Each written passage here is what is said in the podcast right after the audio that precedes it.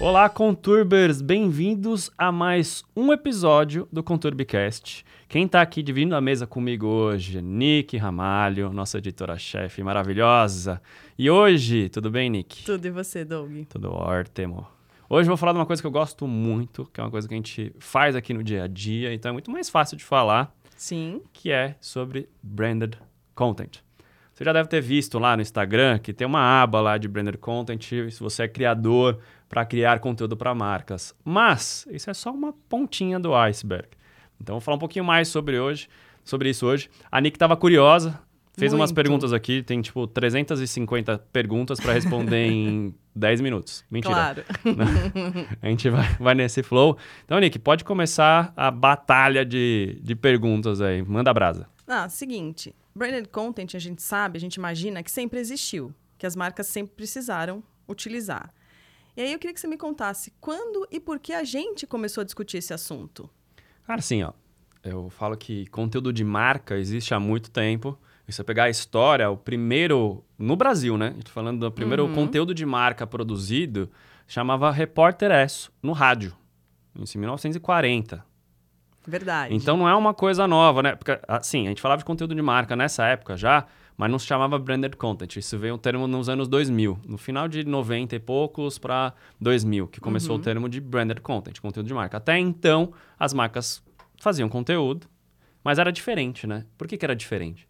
Porque você tá no rádio, você tá na TV, era muito caro, então você comprava só espaço do break comercial, não da programação. A marca enxergar a programação naquela época era muito mais caro, muito mais custoso. Então era difícil você ver esse tipo de conteúdo. Tinha no rádio, porque Esso, né, que era uma marca de petróleo, né, aqui no Brasil era comercializava gasolina, Gasolina. tinha postos de gasolina Esso. Em algumas regiões, se não me engano, ainda tem Esso, Acho que sim, bem né, bem, bem, bem pequena é, a distribuição hoje, mas já era uma marca que estava pensando na frente assim, cara. Como que eu posso falar com o meu público de formas diferentes, a não ser no break comercial? E o break comercial sempre existiu. Né? Desde os primórdios, o modelo de negócio da televisão e do rádio era interromper a programação para entrar a publicidade. Sim. O branded content é quando a marca deixa de interromper o conteúdo e vira o conteúdo. Resumindo, é isso. Né? O básico, né? O que é o branded content? É quando a marca se transforma num publisher. Quando ela resolve deixar de parar a programação para ser a A programação. tá? Tá. Então, historicamente, no Brasil, a gente começou com o Repórter S. E depois disso vieram vários cases, várias eh, formas diferentes das marcas produzirem conteúdo. Aí a gente está discutindo isso desde os anos 2000. E eu quero te perguntar outra coisa. Como grandes marcas como Coca-Cola, Adidas, Nike, entre outras tantas, elas falavam com o público delas nos anos 90 e nos anos 2000? E como elas falam agora? Elas tiveram que mudar, claro. Exatamente. O que aconteceu né, muito durante essa época toda era você se apropriar das mídias do tempo. Isso acontece até agora. Sim. Então você se apropria, como marca, você se apropria da cultura do tempo, né, daquela época que você está, é da cultura e das mídias daquela época. Então o que acontecia muito era você ver o product placement. O que é o product placement? É você colocar a sua marca dentro de algum conteúdo terceiro. Então você via muitos filmes, a Coca-Cola, pessoal tomando Coca-Cola, geladeira de Coca-Cola, nos cinemas, né? O cara tinha lá, vou pegar uma pipoca, pegava Coca-Cola, tá em tudo que é lugar. Sim. A Pepsi é a mesma coisa. Então, o product placement sempre foi uma coisa muito forte em Hollywood, por exemplo. Então, falando de modelo de negócio, o que sustenta o conteúdo eh, são as marcas que estão por trás. Ou você vende esse conteúdo, cinema você tem a bilheteria, a TV você tem a TV paga, mas a Sim. TV aberta, o modelo de negócio da TV aberta, nos Estados Unidos, aqui no Brasil, no resto do mundo, ela vive ou do dinheiro do governo, quando ela é estatal, Estatal. no caso de uma BBC, por exemplo, Sim. ou ela vive de publicidade. E a publicidade é interromper a programação, a marca paga, e aquilo dali roda o, o, o meu conteúdo todo que está ali. Para a marca entrar para fora disso, quando elas começaram a perceber, cara, eu posso fazer isso diferente, então começaram com filmes. né? Um, um clássico que a gente tem, por exemplo, são os BMWs, BMW filmes. Que foi o quê? Eles pegaram um carro. Na época, se eu não me engano, foi a M3 e a M4. né? Pegaram o Clive Owen como Sim. motorista principal e alguns diretores de cinema, né? o Guy Ritchie, Ridley Scott, entre outros, Uhum. para fazer filmes curta-metragens, para passar no cinema e, na época, nos primórdios do YouTube. Então, é, apropriar da mídia é isso. Você entender o que está acontecendo no momento. Então, ah, eu não tenho YouTube, eu não tenho TikTok, eu não tenho Instagram. Aonde as pessoas estão assistindo as coisas? Revista, jornal, televisão, cinema e rádio. De rádio, era isso que Então, tinha. a verba que eu tinha para trabalhar o conteúdo, trabalhar minha marca, para as pessoas conhecerem minha marca, que é isso, a publicidade tem o que para que, que serve a publicidade? É para as pessoas pessoas- consumirem Sim. meu produto, conhecerem meu produto. Por que, que eu tenho uma marca forte? Porque só o produto água por água, eu como qualquer um, Tanto eu faz. quiser, tanto faz. Quando eu tenho uma marca forte por trás, eu consigo falar que essa daqui é uma água especial, uma Perrier e tal, não sei o quê. Tenho- eu consigo aumentar o valor dela. E as pessoas lembrarem daquela marca e tudo mais. Então, o conteúdo, branded content, ajuda as pessoas a lembrarem disso. Então, essas marcas, conforme foram passando os, tem- os tempos e as mídias foram mudando, elas foram se apropriando para estar sempre na mente das pessoas Elas estão sempre presentes. estão sempre presentes. A, a estratégia da Coca-Cola, por exemplo, é o 2020, né? O- o- é líquido. Então ela tem que estar em tudo que ela está permeando, assim, é o quanto mais ela consegue é, passear pelos universos diferentes e canais diferentes de conteúdo. Então, essa estratégia deles é estar presente em um máximo de canais possíveis e imagináveis. Então, tem que estar no TikTok, tem que estar no Instagram, tem que estar em qualquer aplicativo novo que tiver. Nos jogos de de celular que o cara tem, você tem anúncio da Coca-Cola, é máquina, tudo. O cara tem que ter acesso à marca, Uhum. lembrar da marca. E quando eu quiser tomar uma Coca-Cola, que deu vontade de tomar uma Coca-Cola, tem que conseguir essa Coca-Cola. E aí o conteúdo é feito em volta disso. Aí eu crio meu próprio portal, eu crio um canal no no YouTube com conteúdos diversos. A Coca-Cola, por exemplo, eles fizeram aqui no Brasil, vou pegar casos do Brasil, Uhum. Tinha um Coca-Cola Studio. Então eles pegavam NX0 cantando Vanessa Camargo juntos no estúdio. Nesse tipo Lembro de disso. esse tipo de collab. Era super interessante. Super. Que antigamente não tinha tantas coisas assim. Não. Né? Você para onde postava isso? Ah, putz, vou colocar na TV a cabo. Então, Multishow tem a ver Sim. com isso. Aí você vai colocar nessa mídia. Aí você paga pelo intervalo? Aquele não. espaço. Paga pelo aquele espaço dentro. Sim. Você tem outras eh, formas de branded content desse tipo dentro da TV, por exemplo. Uhum. Eh, você tem, por exemplo, eh, pegar a Ultra Farma, faz hoje programa de TV de uma hora numa rede TV da vida. Entendeu? Verdade. Paga por esse, por, esse- por esse espaço e produz com, com a marca, do jeito dela. E eu sempre falo, o branded content tem que ser conteúdo real. Se não for conteúdo real, né, que as pessoas queiram consumir esse conteúdo, se fizer só publicidade, você não está entregando conteúdo. Você está parando a programação desse cara de novo. E é mais do mesmo, não mostra que a marca não evoluiu. Exatamente, exatamente. Você sempre fala pra gente, é um baita de um exemplo e a gente sabe disso, mas eu queria que você falasse um pouquinho da Red Bull. Por conta dessa coisa, a Red Bull vende o conteúdo, põe o conteúdo ali sem a latinha de energético. E todo mundo consome Red Bull. O legal, assim, a Red Bull é a grande referência mundial de produção de conteúdo para a marca. né? Tanto que a Red Bull ela, ela se divide em duas empresas. Tem a Red Bull que vende o energético e a Red Bull que vende conteúdo. São separados, são CNPJs separados. A Red Bull, em 2007, ela falou, meu, energético, daqui a pouco o pessoal vai começar a produzir igual. Vai aumentar muito minha concorrência. Sim. Aonde eu consigo ser diferente? Na minha estratégia de marca. Eu transformar uma marca muito forte. Então, o que, que é uma marca forte nesse caso aqui, na Red Bull? Toda vez que eu penso na Red Bull, eu penso em esportes radicais, eu penso em viver no extremo, né? eu penso, cara, é energia, é tudo que remete a esse universo, eu vou propagar para minha marca. É um estilo de vida. Exatamente. Aí outra coisa que eles perceberam, as marcas vão começar a virar publishers, vão ser os primeiros a fazer isso. Aí o que eles fizeram? Compraram um canal de TV na Áustria, a Servus TV. Montaram uma emissora de TV para produzir conteúdo. E aí era conteúdo a dar com pau, 24 por 7, que é um canal de TV funciona 24 por 7. Claro. Então era conteúdo de snowboarding, conteúdo de surf, vários esportes radicais que eles já patrocinavam. Eles falaram, cara, vamos transformar esses conteúdos, vamos fazer esses conteúdos, trazer os atletas para dentro e criaram um Media House. O Red Bull Media House, ele funciona exatamente como uma Globo de produção de conteúdo. Então pensa, uma emissora de TV aberta que produz conteúdo, né, os programas de TV, longa-metragens. E aí, além de passar na Áustria, ela comercializa isso para outros países. Ela vende esse conteúdo. Quando eu falo isso em reuniões, a pessoa fala, como assim a Red Bull vende conteúdo? Eu falo, cara, ela vende. Porque a programação tem exatamente o espaço que eu tenho dentro da TV. Uhum. Então, eu tenho 26 minutos de arte, tenho uma hora, 54 minutos. Eu vendo esses, esses, esses programas desse jeito. E você não vai ver atleta tomando Red Bull toda hora. Não se você, você tem, tem uma política muito clara lá de produção de conteúdo, quando você produz conteúdo, que você não pode ter mais do que 30% da marca dentro do Canvas, dentro da TV. Uhum. Então, a TV que está aqui atrás, pensa que 30% é o máximo que eu posso ter. Então, eu vou ter um logo aqui e um boné do cara. É o máximo que vai ter. Mais do que isso, eu não consigo comercializar.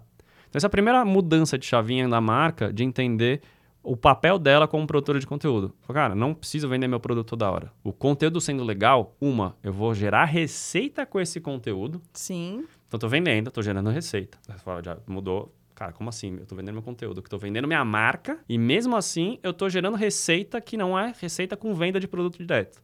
Sim. Aí você fala, cara, que estratégia animal. E aí eles começaram a investir cada vez mais. Só pra você ter um parâmetro de investimentos, que eu hum. acho legal de falar de números. Boa. Normalmente, uma empresa, ela pega para o marketing dela ali, pega 8 a 6% do faturamento para investir em marketing. Tá. Isso é compra de mídia, todas as ações que os caras fazem, produção de conteúdo, produção publicitária. Tá tudo ali. 6 a 8 quando tá num ano maravilhoso. Tá. A Red Bull ela pegou 30% do faturamento para investir no Media House. Apostou grande. O Media House tem revista impressa, tem rádio, tem podcast, tem a canal a cabo que eu falei, uhum. tem a Red Bull TV que é digital, tem vários produtos que hoje já não precisa mais do dinheiro que foi investido lá atrás para se sustentar sozinho. Então esse, esse pensando em benchmark de produção de conteúdo, a Red Bull ela tá há uns 15 mil anos luz na frente das outras marcas. De todas as outras. Porque o que acontece, a marca querendo ou não, ela precisa vender no final do dia. Claro. Para ela virar essa chavinha, produzir conteúdo desse jeito,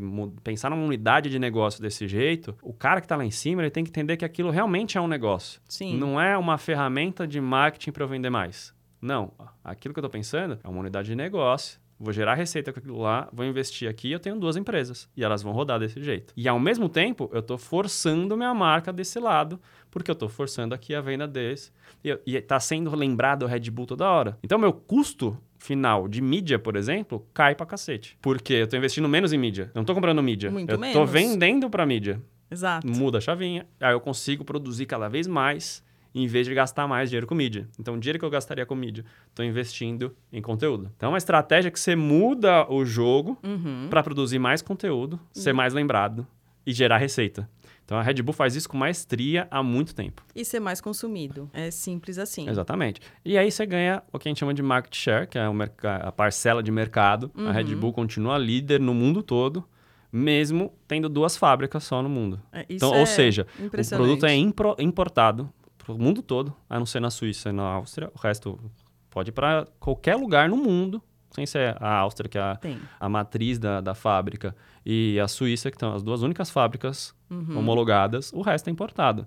Ou seja, o produto acaba ficando caro, porque tem imposto, claro. tem é, é, flutuação cambial. Então você fala, cara, como assim os caras conseguem? Porque eles conseguiram exatamente por conta disso. Então, o branded content, o forte dele tá na marca.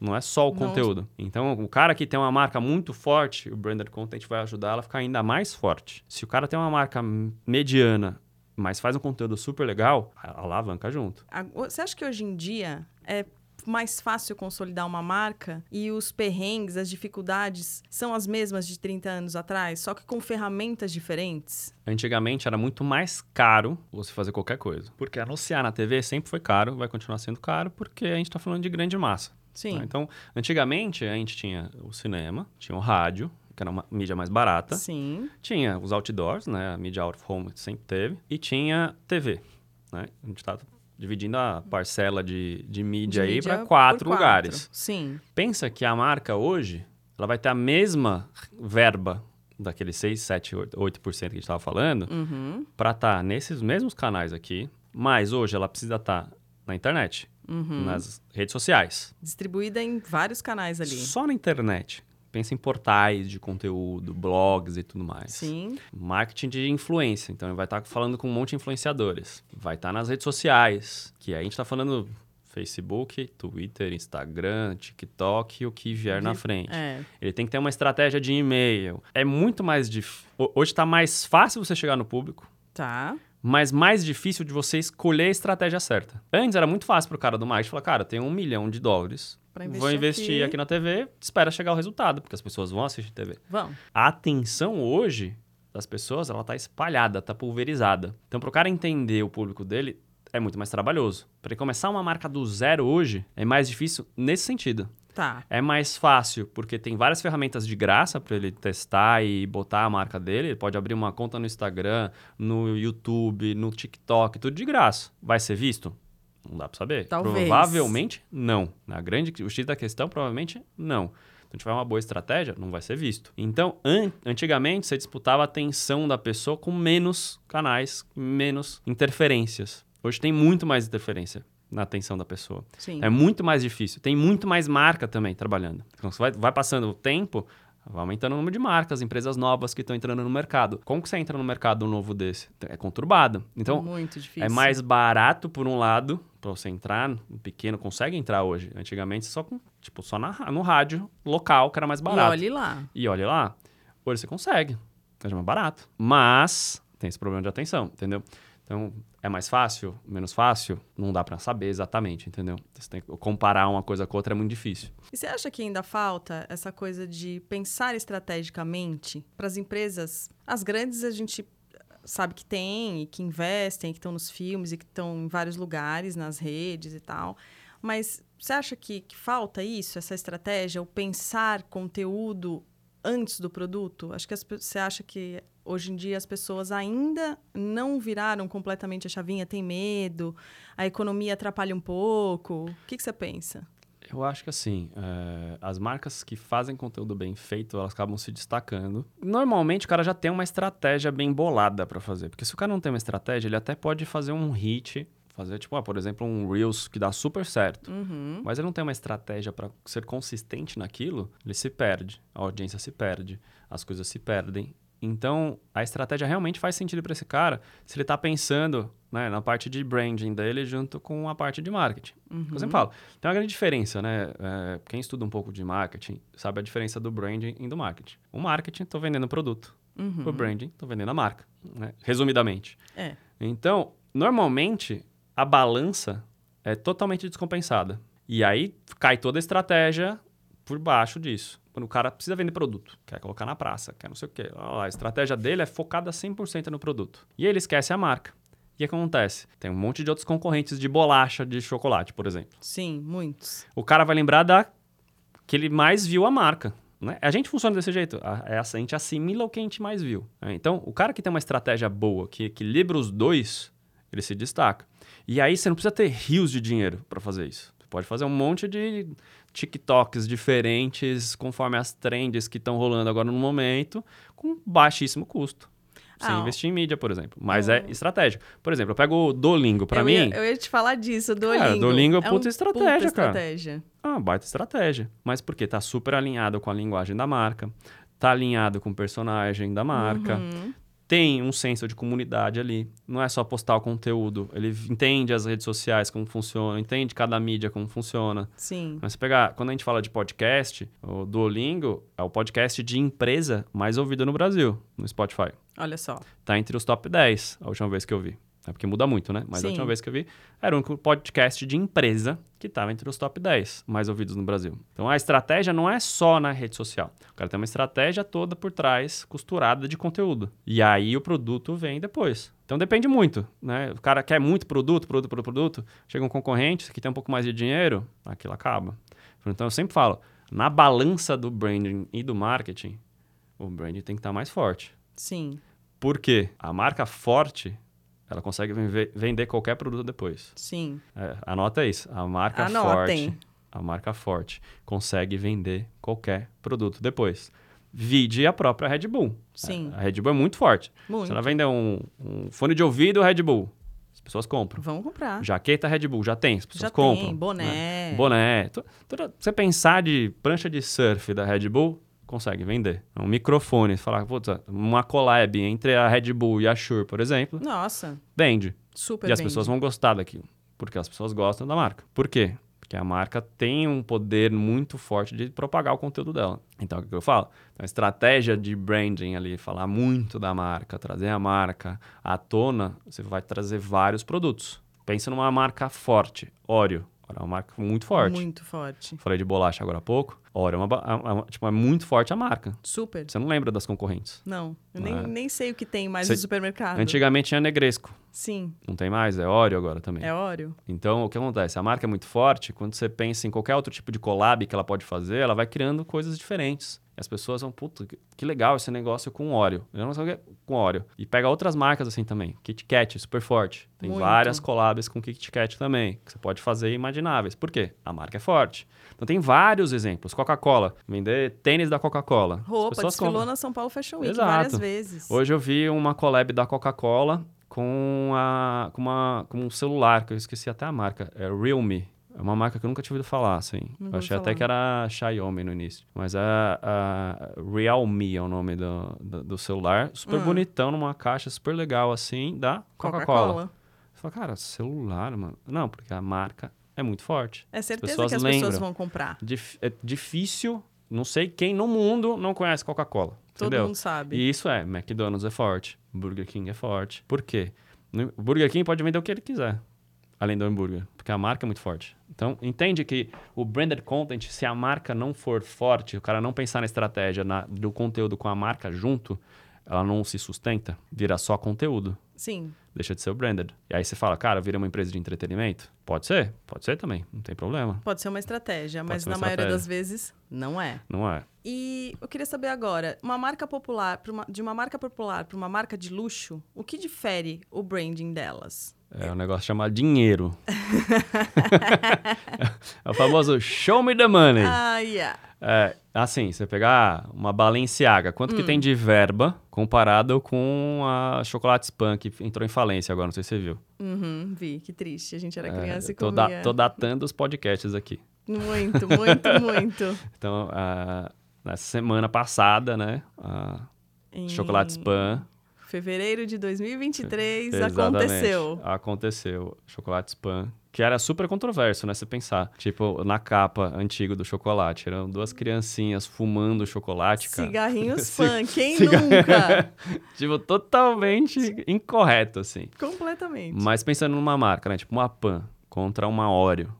A verba que esse cara tem aqui, porque ele vende muito. É muito maior. Quanto mais ele vende, mais tem verba, mais... Mas ele produz mais produ- Então, como que esse cara consegue se destacar? né? Então. O chocolate pan. Ele vai ter que pensar em estratégias totalmente diferentes da, do cara. Não, vai ter- não pode ser a mesma estratégia do uma Oreo. Ele não vai conseguir estar nos mesmos lugares. Não. Ele tem que pensar numa contracultura, criar outro tipo de cultura, falar com outros públicos, entender outros públicos que são carentes, não carente do fato de não ter dinheiro, Mas carente, Carente de- daquele tipo de daquele produto. tipo de produto. Exato. É. Tipo, ó, tem certas regiões que o Oreo não chega. Chega com Por exemplo, é, produtos pan. isso é, isso é trade marketing, né? Então, Sim. tipo, ó, é, quais são os canais, por exemplo, supermercados pelo Brasil que não tem óleo? Deve que chocolate está chegando lá? Então, Ah, beleza, vamos chegar nesse cara. lá. Vou distribuir lá. E aí, vem o poder da rede social. Eu vou pensar em geolocation. Né? Eu consigo fazer campanhas ge- eh, geolocalizadas. Então, por exemplo, ah, tô falando do interior de Minas Gerais. Não tem óleo, vou colocar chocolate spam. Aí você cria uma estratégia de conteúdo só para influenciadores de lá começarem a consumir esse chocolate. E aí a verba que você vai gastar é tipo 1% da verba de óleo. mas você vai atingir Mas você consegue público. chegar diferente ali. Sim. Então a estratégia aí é muito de dinheiro mesmo. É tipo, ah, putz, a Oreo consegue ter um programa de TV no domingo de manhã, no, tipo no SBT, no- na Globo, onde ela quiser, que ela tem dinheiro. É uma marca que tem dinheiro. Pan, não. Não tem. Porque fatura menos. Então, assim, o grande balizador aí realmente é, É o dinheiro. É, tipo, pega uma Apple, né? tipo uma não Apple tem, TV, Não tem nem o que falar produção de isso. conteúdo e tudo mais. A Amazon, né? O que que consegue produzir de conteúdo. Então, o dinheiro fala muito, né? ainda mais no- no nosso mundo. Mas aí a pessoa tem que usar, o diretor de marketing, de, diretor de comunicação, tem que pensar. Fora da casa, Exato. fora da caixinha. E agora me conta sobre a influência das redes sociais e dos influencers, dos embaixadores de marca, nessa consolidação de marca e na comunicação com esse público. Como eu abri o podcast, né? Tem, já tem a aba no Instagram, por exemplo, de branded content. No TikTok a mesma coisa. Você fala que está fazendo conteúdo para marca. Sim. O que ajuda o influenciador ali, ele é capilarizar, aumentar a minha distribuição de conteúdo. Então, eu estou falando nichos desse cara, com Uhum. audiências diferentes, que normalmente eu não teria acesso. Então, o legal do influenciador, além dele ser um influenciador, daquela, dar opinião para aquelas pessoas, Sim. ainda mais no Brasil, a gente tem dados que mostram que o brasileiro é super atraído por conteúdos e pelo que o, o influenciador está consumindo. Então, ele, realmente, o influen- o influenciador tem esse poder na nossa mente, mais até do que celebridade. Isso é verdade. Você pegar uma celebridade global, por exemplo, que está na novela, estourada, Paulo Oliveira, Débora Seco, e pegar um outro influenciador que é super engajado nas, nas redes sociais, pegar as duas campanhas, às vezes você vai gastar mais com uma global dessa Claro. e vai ter mais resultado com uma pessoa. Então depende muito das estratégias, mas o influenciador realmente não tem como você deixar fora da sua, da sua estratégia de marketing hoje. É, ele propaga para públicos e, e traz uma fidelização com a sua marca que você normalmente só publicasse no break comercial, no próprio post impulsionado, não chegaria. Então f- é importante mesmo ter esses formadores de opinião, que na época eram jornalistas, né, antigamente Sim. hoje pulverizou também, tem mais influenciadores. E querendo ou não, todo mundo é influenciador. Sim, é o que eu ia te falar agora. Ah. É a famosa propaganda boca a boca. O influenciador faz esse papel nas exatamente, redes sociais. exatamente. Pensa assim, você influencia seu marido, influencia seu irmão, pais, Sim, de alguma forma ou outra. Né? O que acontece com essas pessoas, ele influencia mais pessoas ao redor dele que gostam do conteúdo, ou que gostam, admiram a pessoa, ou pela aparência, ou pelo jeito que se veste, ou pela autenticidade. E a marca vai conforme esse cara anda. Se a marca simplesmente pega o número desse cara, que tem 15 milhões de seguidores, mas não tem nada a ver com o público, não tem nada a ver com a autenticidade desse cara, vira aquelas propagandas que você já viu em vários lugares. Que você fala, cara. Desastrosas. aqui- cara, o que, que esses caras estão falando, entendeu? O que, que essa pessoa tá fazendo aí com é esse só produto? pelo, só pelo número, sabe? Só pelo e número. aí você fala, pra que isso, cara? Entendeu? E, é- e esse é um papel que a gente faz aqui no dia a dia. né? Eu falo, mas por que que a gente vai fazer isso? Gasta dinheiro com outra coisa.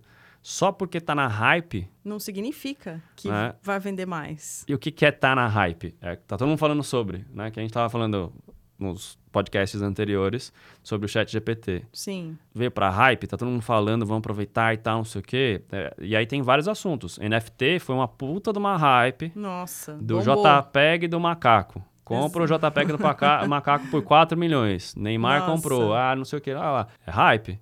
De repente, aquele mesmo JPEG acabou a hype e vale 4 reais. Entendeu? Ninguém tá nem aí mais pra Perdeu isso. alguns zeros. Exatamente. Então, assim, você entender o que é hypado e o que funciona pra você. Isso é estratégico. Você pode trabalhar com hypado Pode. e, a- e surfar da onda. E vai na crista da onda, pode dar certo ou não. Mas se tiver alinhado a sua estratégia principal. Não adianta andar pela onda.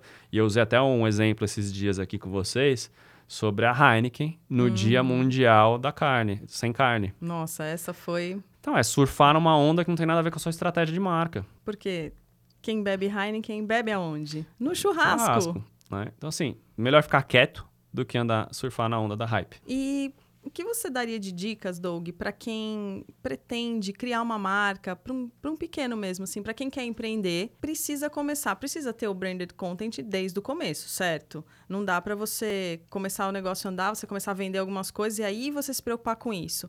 Quais dicas você daria para quem está querendo empreender e ter uma, uma estratégia sólida para a marca? Eu acho assim, pensar na marca, primeiramente, até do branded, branded content, é pensar, tipo, o poder que a sua marca vai exercer sobre as pessoas. Como você vai ser lembrado, o legado que você vai deixar, socialmente, qual o impacto que você está tendo naquela comunidade ou nas comunidades que você está entregando seu produto ou serviço. E a partir disso, montar uma estratégia de como você vai chegar nessas pessoas e que tipo de conteúdo que você pode usar para atingir essas pessoas. E quais as pessoas que você pode usar para montar esse conteúdo para você. Então, assim, são seis dicasinhas rápidas aqui Uhum. né, do que eu acredito que funciona para qualquer pessoa, seja o grande ou o pequeno. É acreditar no que você é, sabe? Missão, valores, Uhum. O o básico. básico ali, do básico, e o seu propósito. Você entender sua posição no mundo faz toda a diferença. Nenhuma marca é para todo mundo. Exatamente. Não dá para você tentar agradar todo mundo. Né? Eu falo, nem Jesus Cristo agradou todo mundo.